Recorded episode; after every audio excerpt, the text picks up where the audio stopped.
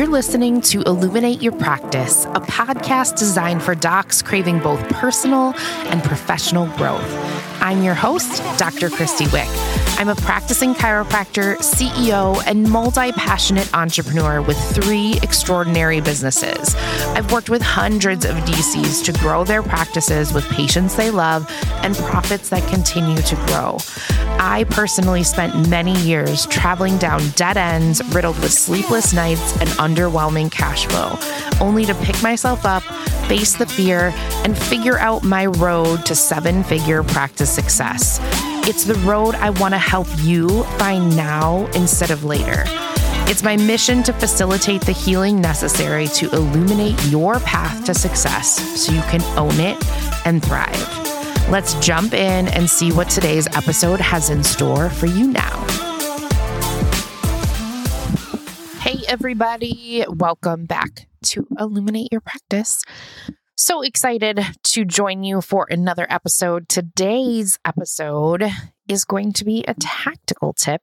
This will be another short episode uh, format that we're going to be introducing this season, where I will just join you with some quick advice of things to look at in practice, things to implement, things to assess in order to get things moving forward from a tactical perspective. So, I am super excited about all of the comments we've been getting about this season. Lots of great response. Um, our first episode back for season two was the most downloads we've gotten by far. Um, so I know that you are tuning in, and I'm so appreciative that you are here and you're consuming this content with so many other amazing female chiropractors. So that's one thing I would love to have you do first and foremost is if you are digging episodes and you can share it for me, that will be super awesome. You can head on over and tag me on my Instagram at Dr. Krysti. so D R K R Y S T I. And of course, we always have links in my bio over there if you are interested in learning more about our coaching offering um, and some other fun stuff as we move forward that we have planned for the rest of the year. So, today's episode uh, revolves around a question that I commonly hear as a coach. And that is when people are trying to grow their practice, they oftentimes are quite confused as to what particular area is the area that they should focus on most when it comes to growing their patient visit numbers. So people can get kind of lost in should I just only be thinking about adding more new patients? Should I only be thinking about retaining the patients I have for a longer period of time? Should I do both? How do I know what my practice specifically is asking for? And the answer to that is it's just data. So, honestly, this is something that chiropractors aren't really good at. None of us come from a world where we would, and that's not true. I can't say that. I actually know of a few chiropractors where it's their their second career and they're really good at data because in their first career that's what they did but the vast majority of us uh, we weren't trained to plot a whole bunch of data and look at trends and spreadsheets and that's just not how we are we show up every day ready to give phenomenal adjustments, ready to talk about stress, ready to talk about the nervous system. And honestly, a lot of the business running side is an afterthought. And that's normal. So if you are hearing this and you feel like, ugh, the business stuff really is a struggle for me, that's normal. I would say you are the majority of chiropractors. I have become kind of the unique one where honestly, I'm at a point in my career where the business stuff makes me more excited. Um, and that's just who I am, and that's okay too. So I know of other chiropractors that have kind of gotten to that place in their career as well. But again, the vast majority of you are like, data, what? Like, what data do you want me to have? And the cool part about this is if you are not fundamentally wired to look at data, when you do so, and when you choose to do it in an objective fashion, it honestly is like 80% of the answers that you need to move your business, your practice forward, 80% of those answers can be found in just the information that's already there if you're willing to actually sit down and look at it. So, when it comes to patient visits and growing that number and choosing where to focus, when it comes to new patients, when it comes to only retention, some of the best things that I have ever done for this just involve taking the time to actually look at what is happening in your practice. So, for instance, with new patients, taking a period of time, I would suggest either anywhere from six to 12 months. So, looking at every single new patient that you have had in either a six month period of time, nine months, 12 months. And you certainly can have a CA help you with this process, but literally writing out their names on a spreadsheet, writing out what care plan that new patient was given, and then looking at whether or not that new patient is still a patient. So, obviously, if let's say we're doing six months and you saw, I'm just picking random numbers here, everybody, you saw 10 new patients six months ago, and only three of them are still with you in the practice on wellness care. And you can take that month by month and you can assimilate trends and patterns. You can, it's, you're going to be able to see things right off the bat just by looking at who's still with you. So that's number one. Number two, when you're looking at all of that, you can look at the people that are still there, that are still with you in wellness care, and you can ask yourself, what is unique about those people? What potentially may ha- you have done differently for those people? Or are there any commonalities when it comes to types of cases, demographics, um, your interest in whatever they're presenting with. Um, how many family members they have gotten checked since they started. And maybe that's playing a factor with if they are still there or not. So many different things can be gleaned from who is still with you. And then, of course, the flip side, you can take a peek at okay, this percentage of people over the last six months are no longer here let me extrapolate all those names, look at them, and try to write down anything that I can remember about each of their scenarios so I can look for common trends. So, obviously, when you do this, you can really figure out pretty quickly what you need to do more of. So, whatever patients are still with you, what were the commonalities and how do you amplify those even further? And then what were potentially some of the weaknesses where, for instance, in the past where I have had, um, you know, clients do something like this, it's really easy for them to initially see, like, oh, probably a lot of these new patients weren't the right fit for my practice in the first place. Like, I'm not the best fit for this type of case. And so we probably shouldn't have even accepted them in the first place. Hmm. If you close your eyes, can you see your dream practice in front of you? Really visualize it. Let this be the moment in the episode where you take a deep breath and let any stress you felt before you hit play roll off your shoulders so you can be 100% present. So much of building your dream practice revolves around mindset. But when so much is unknown, it can be hard to see the steps between you and your vision. How do you get there? Do you ever wish someone who walked the path to success a few steps ahead of you could give you a recipe for how they stayed in the right mindset to keep moving forward?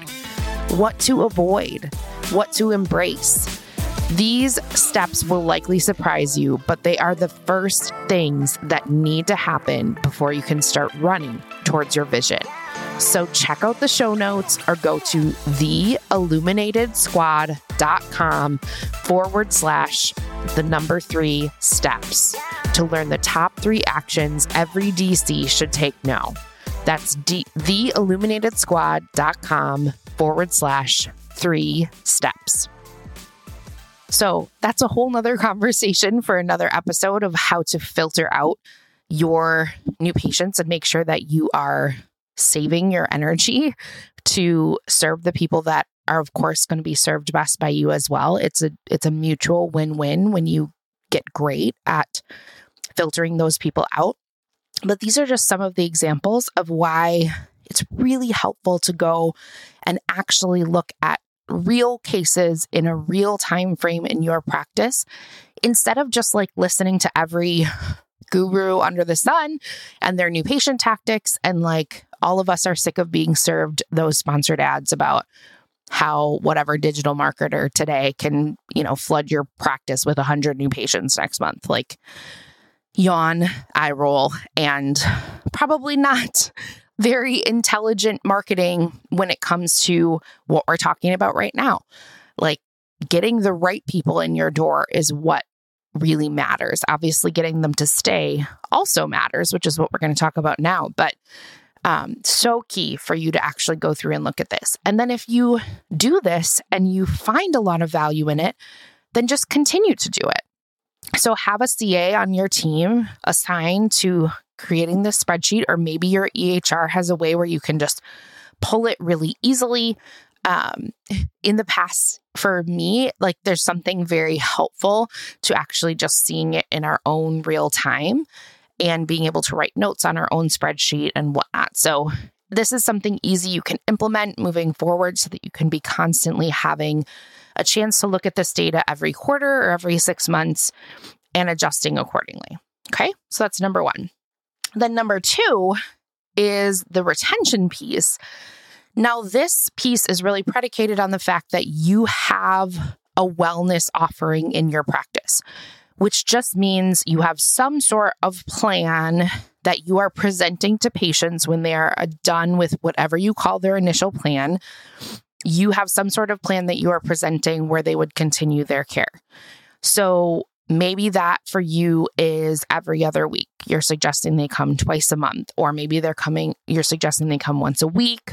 Um, obviously, I know for fact tons of chiropractors that think wellness is once a month I personally don't, but that doesn't mean that you don't have that in your practice. So, whatever it is, if you have some sort of formal recommendation and you are setting them up on that recommendation with the understanding that it is perpetual. So, a lot of people, when they feel like they want to address retention, really the first step is they're like, well, yeah, I tell people to come once a month. And I'm like, okay, well, that's great to tell them to come once a month, but like, do you book that out? Do you have a special payment plan for that? Um, what does that look like actually administratively? And it's really just a verbal recommendation. Well, that's the very first thing you can change, everybody, is actually make it more of a formality um, and make sure that people understand why it's important to continue on that specific cadence that you recommend. So that's number one. But let's skip ahead and say, let's say that you typically suggest biweekly wellness care. So people are coming twice a month and you are setting them up on a plan for that.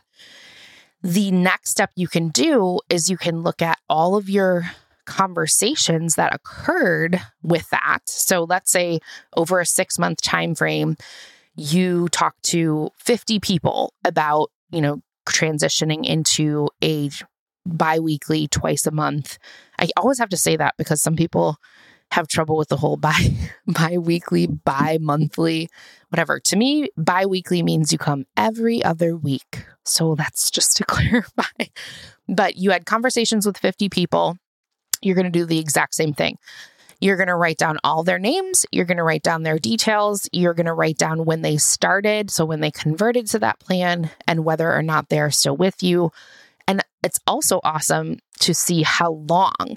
So, for those that are no longer with you, how long did they stay on that plan? And then, can you remember anything or can your staff remember anything as to why they discontinued? Again, look at the data for patterns, look at the data for similarities between the people that are still there and between the people that have left. How can you amplify what had happened with the people that are still there? And how can you make sure that you're addressing the reasons why the people are no longer with you? So easy, honestly. Like you could get this done by yourself if you wanted to, probably in like an hour if you did a six month window, you could delegate this to someone on your team and have them get it done for you. And you could probably look at it by the end of this week. It's something that's going to be helpful, I promise. And if you work it into your regular schedule, it's this is what business owners do. Everybody is they look at data. As your business grows, you will have people in your business assimilating this data for you and then presenting you the trends.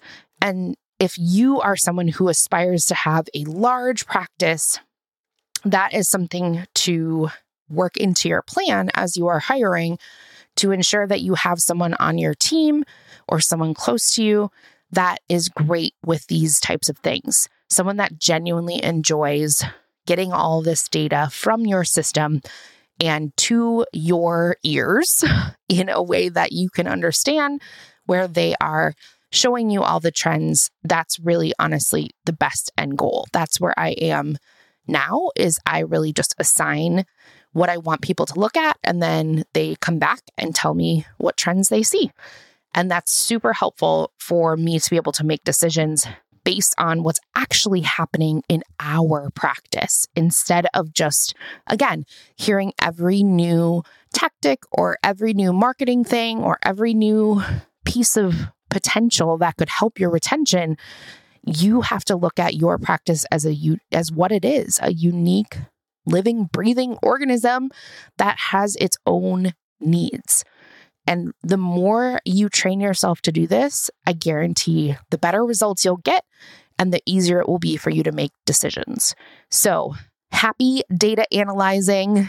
Definitely bring any patterns that you see when you're analyzing your data to the Facebook group we will, of course, link the free Facebook group for Illuminated Chiros in the show notes so you can make sure to join us there if you haven't already. And I will catch you again next week, same time, same place. Bye.